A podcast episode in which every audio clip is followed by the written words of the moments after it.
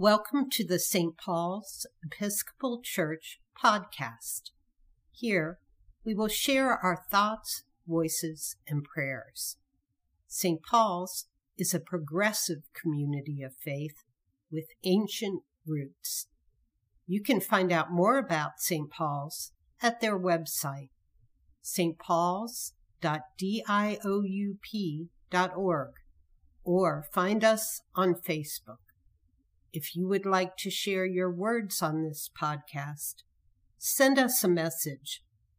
May God's peace be with you today and always.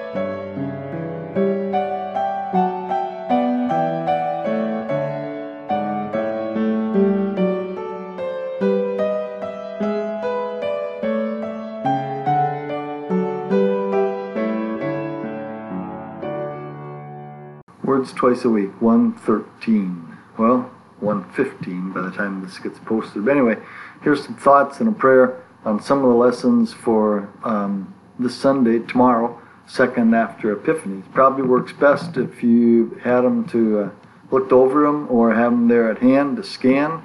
And for today, that would be uh, Psalm 36, 5 to 10, Isaiah 62, 1 to 5, 1 Corinthians 12, 1 to 11, and John 2, 1 to 11.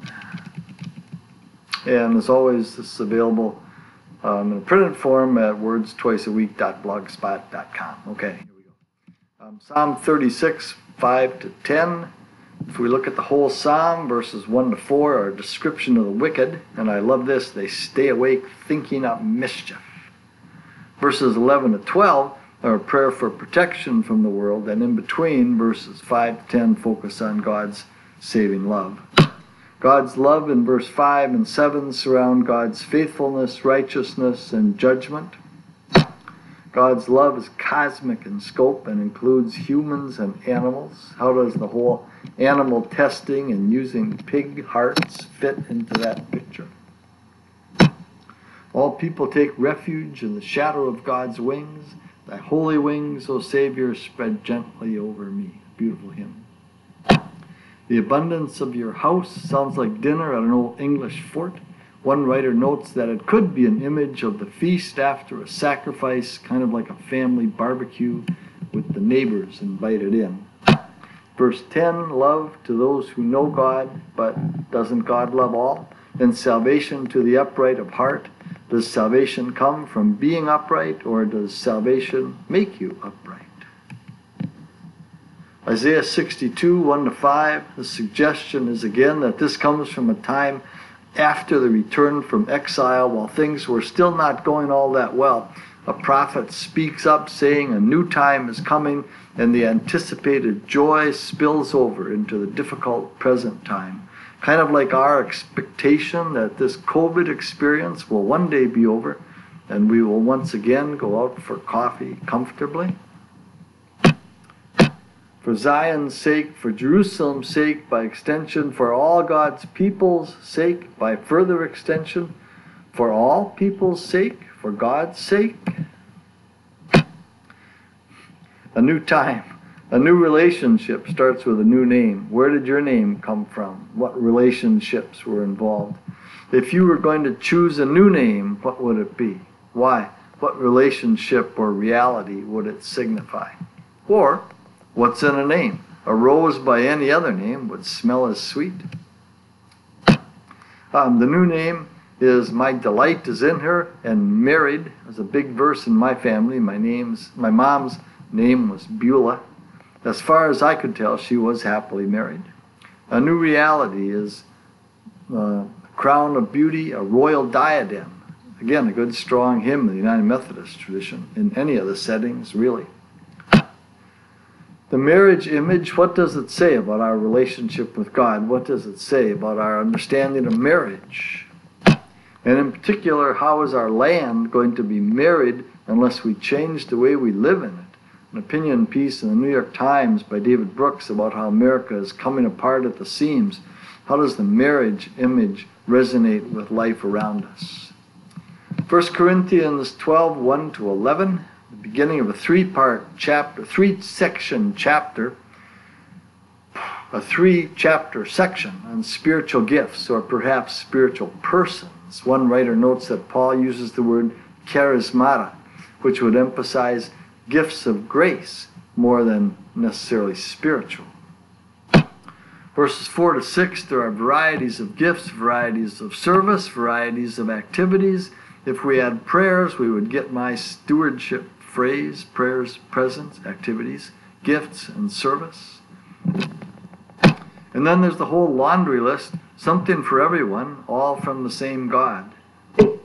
Wisdom and knowledge. Someone said knowledge is knowing that a tomato is a fruit, wisdom is knowing not to put it in a fruit salad. What does it mean that faith is given to another, not to all? Do some people just seem to have more faith, have faith more easily? What do you think this means? Healing, miracles, prophecy, discernment, tongues, interpreting. Have you ever encountered any of these? I've heard a few people speaking in tongues, not sure if I believe some of them. I was in a prayer group once. The leader dearly wanted folks to be speaking in tongues, but we didn't. My understanding was and is that there are a couple different kinds of speaking in tongues, one of which is more personal prayer language. Paul talks about prayer too deep for words. And another which is more addressed to the community and someone needs to interpret. One guy said once, Well, since there's no one here to interpret what I just said, I will. Uh, I didn't buy it. And I really love this, verse 11. All these are activated. Things get activated. Phones, credit cards, streaming subscriptions, Christians. What gifts might be latent in you just waiting to be activated? Would five to ten minutes of devotions, prayer, activate some gift, ability, intention in your life? We often think of gifts as some skill or ability that will make us rich or famous.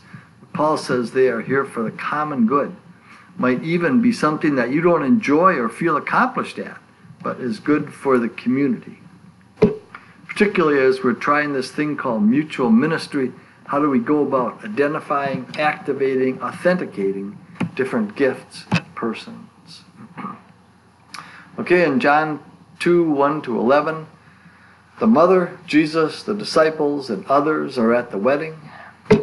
Now, this and the next couple of points are from Fred Craddock. That was the third day. Previously, John has said on the next day. If you counted them up, this would be the fourth day though, that's, though there seems to be a break from what has gone before. The third day resonates as a resurrection image appropriate for the first sign. Note Jesus' story starts with a wedding in Galilee and a funeral in Jerusalem. Just a nice touch, or is there more to think about there? And what did Mother expect? Jesus to go buy more? Jesus and the disciples to leave and reduce the man's? Do Mary's words activate Jesus in some way? But note that Jesus acts as God's will is revealed to him, not out of kindness, friendship, or even observed need. Grace is more than compassion. Compassion might provide wine. Grace reveals God. A sign is not proof, it is a window through which God is revealed. So, what does this story reveal about God to you? I like Jesus' reply in NRSV What concern is that to you and to me?